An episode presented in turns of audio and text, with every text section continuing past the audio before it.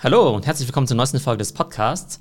Heute gibt es mal wieder ein Update zum Thema Livestreaming und Live-Shopping in China. Und zwar haben wir in der Vergangenheit ja schon öfter darüber gesprochen, dass einer der größten Trends aus China überhaupt eben das Live-Shopping ist, wo dann eben Brands oder eben Influencer Produkte live vorstellen und man die in der Regel eben auch mit einem Klick sofort kaufen kann. Also wirklich frictionless E-Commerce ich sehe etwas, es gefällt mir und ich kann es eben auch sofort kaufen. Und in der Vergangenheit haben wir ja schon darüber gesprochen, dass es eben dort immer diese Live-Shopping-Hosts gibt. Und das ist ja für viele jetzt in China der ganz große Traumberuf. Also gar nicht mehr eben nur normaler Influencer oder normaler KOL, Key Opinion Leader, sondern man möchte eben wirklich Produkte präsentieren und eben abverkaufen, weil man da eben einfach in China riesige Fangemeinden aufbauen kann und auch ganz gut Geld verdienen kann. Und die beiden prominentesten Vertreter dieser Live-Shopping-Hosts sind eben Via und Austin Lee, über die wir in der Vergangenheit ja auch schon mal gesprochen haben. Via ist eben die bekannteste weibliche Live-Shopping-Queen und Austin Lee ist eben ihr männlicher Counterpart. Und Austin hat eben früher für L'Oreal gearbeitet, kennt sich eben deshalb mit dem Thema Beauty auch so gut aus und wird deshalb auch der Lipstick King genannt.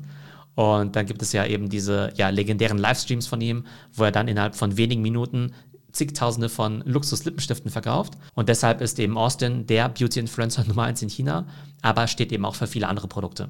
Und ohnehin ist es so, dass eben diese Livestreaming-KOLs in China eben nicht nur für eine Produktgruppe stehen, so wie wir in Deutschland vielleicht sagen würden, okay, das ist jetzt irgendwie der Tech-YouTuber oder das ist irgendwie die Fitness-Instagrammerin, sondern die sind so beliebt, dass sie im Prinzip alles abverkaufen können. Und die verkaufen dann über ihren Livestream Kosmetik, Mode, andere Arten von Konsumgütern, aber auch Autos und manchmal sogar Häuser. Und gerade Via hat ja eben auch einige Kooperationen mit Autoherstellern. Zum Beispiel hat sie eben auch schon im Livestream Teslas verkauft. Und jetzt gab es eben diese Woche die Meldung, dass diese beiden großen Livestreamer, nämlich Austin und Via, sogar an die Börse gehen wollen. Letztes Jahr haben die eben Waren verkauft im Wert von über 8 Milliarden Dollar. Also einfach unglaublich, ne? Zwei Personen haben über ihre jeweiligen Livestreams zusammen 8 Milliarden Dollar an Ware eben umgesetzt.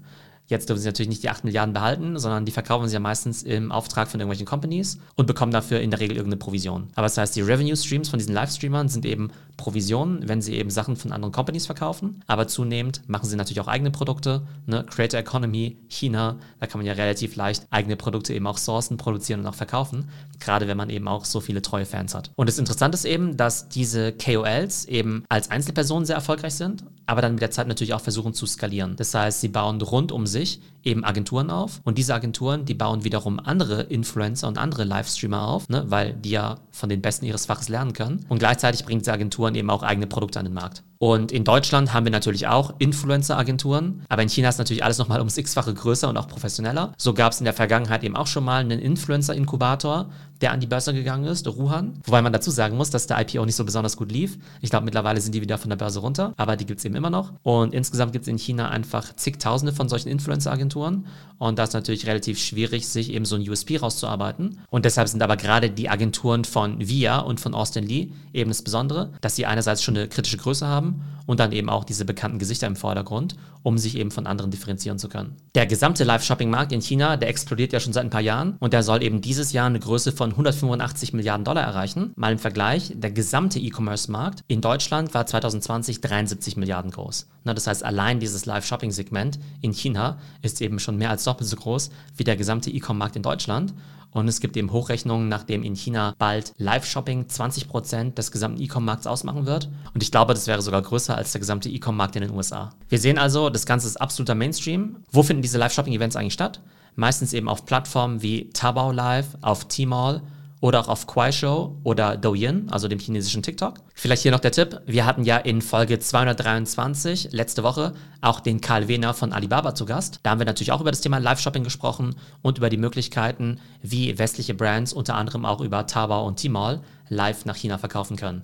Also lohnt sich auf jeden Fall da reinzuhören. So, jetzt haben wir also gelernt, Live-Shopping ist ein Riesending. Aber was bedeutet das eigentlich für den Westen? Es gab in den letzten Wochen ja News, dass eben TikTok mittlerweile eben auch diese ganze Social Commerce Integration in UK schon testet. Das heißt, bei TikTok UK gibt es eben schon gewisse Brands, wo eben einfach die Produkte direkt in den Feed integriert sind und wo man dann eben direkt aus TikTok heraus kaufen kann, ohne jetzt in den Online-Shop weitergeleitet zu werden. Und das wird sicherlich eben auch fürs Thema Live-Shopping geben. Instagram testet ja auch schon lange das Thema Live. Und wir wissen ja, dass auch Douglas zum Beispiel sehr viel im Bereich Live-Shopping macht. Da hatten wir ja auch den Yassin von Douglas im Podcast da. Da lohnt es sich auf jeden Fall auch reinzuhören. Ich verlinke das Ganze nochmal in den Show Notes. Insgesamt kann man aber sehen, dass das ganze Thema Live-Shopping so langsam in den Westen kommt. Ich glaube, in 2021 wird es da den Durchbruch noch nicht geben. Ich kann mir aber vorstellen, dass es eben im nächsten Jahr ein sehr großes Thema wird. Und was ist eigentlich das Takeaway? Ich glaube, jede Brand muss sich zumindest mal mit dem Thema Live-Shopping auseinandersetzen. Also natürlich die Cases in China mal anschauen, aber eben auch das anschauen, was es in Deutschland und in UK eben auch schon gibt. Gerade auch im Kontext mit TikTok, weil ich glaube, da wird es eben besonders groß werden. Aber ganz wichtig, man kann nicht einfach sofort mit dem Live-Shopping anfangen. Also ich glaube, um gut im Bereich Social Commerce zu sein, musst du eben A, selber guten Content bauen können. Also du musst selbst eine gute Präsenz auf Social Media haben. Dann musst du gut darin sein, mit Influencern zusammenzuarbeiten.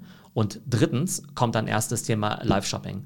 Das heißt, ich glaube, eine Company, die sagt, hey, Live-Shopping, total spannend, die kann jetzt nicht einfach sagen, ich warte jetzt mal, bis diese Features irgendwie angeswitcht werden und fange dann irgendwie erst in 2022 an, Live-Shopping zu machen und starte dann sofort durch, sondern ich glaube, wenn ihr das ernsthaft machen wollt, dann müsst ihr eben jetzt schon dafür sorgen, dass ihr extrem gut im Bereich Social Media seid, auf Instagram, auf TikTok, auf YouTube, dass ihr eben wirklich wisst, wie man gut mit Influencern zusammenarbeitet und das dann als Grundlage nehmt, um dann nächstes Jahr richtig mit Social Commerce durchzustarten. Und für Influencer wird Live-Shopping natürlich ein super Business sein, weil das natürlich die Personen sind, die in ihrer Community super glaubwürdig für bestimmte Produkte stehen, von denen man eben auch weiß, dass sie Expert für die Produkte sind. Und ich denke, dass Influencer dann eben eigene Livestreams machen werden, entweder für eigene Produkte oder in Kooperation mit großen Unternehmen. Und ich kann mir eben vorstellen, dass in Zukunft sowohl Live-Shopping-Events von Influencern als auch von Companies gleichermaßen wichtig sein werden. Und wenn ich mir das mal so überlege, muss ich eigentlich auch an meiner Live-Shopping-Karriere arbeiten. Also falls irgendeiner von euch Zuhörern bei Apple arbeitet, dann stelle ich mich natürlich gerne als äh, KOL oder als Influencer zur Verfügung und verkaufe gerne Apple-Produkte, da ich die natürlich mit sehr viel Begeisterung und hoffentlich auch Glaubwürdigkeit vertreten kann. Und wenn ihr mehr über Social Commerce und Live-Shopping erfahren wollt, dann geht einfach auf meine Webseite www.trends.fm. Da findet ihr eben weitere Podcast-Folgen und Interviews zu dem Thema. Und sonst biete ich auch Vorträge, Workshops und Beratung zum Thema Social Commerce an. Also wenn ihr da Interesse habt, einfach direkt bei mir melden auf LinkedIn oder per Mail theo@delta.pm. Und noch ein weiterer Hinweis, ihr kennt ja vielleicht das Startup Go Student aus Wien und da habe ich in der Vergangenheit ja den Gründer, den Felix Oswald, interviewt. Und das letzte Interview mit ihm war erst im April und damals hat eben Go Student eine Finanzierungsrunde abgeschlossen über 70 Millionen Dollar. Und diese Woche haben sie bekannt gegeben, dass sie schon wieder eine Runde abgeschlossen haben, diesmal aber über 244 Millionen von wirklich den Top-Investoren auf der Welt, eben von Tencent, von Kotu, von DST von Softbank und Go Student ist jetzt mit 1,7 Milliarden bewertet, also einfach Wahnsinn. Dieses ganze neue Geld wollen sie eben auch in die internationale Expansion investieren. Wie gesagt, ich hatte den Felix ja zum Gespräch da und es ist einfach Wahnsinn, wie schnell die Firma gewachsen ist, wie die eben auch in Zeiten von Corona skaliert sind. Deshalb kann ich euch auf jeden Fall empfehlen, auch in diese Folge reinzuhören. Das heißt, wenn ihr jetzt nochmal eine spannende Podcast-Folge hören wollt, kann ich euch auf jeden Fall die Folge 199 empfehlen mit Felix Oswald von Go Student dem neuesten Education Unicorn aus Wien. Also, ich hoffe, es geht euch gut und bis zum nächsten Mal.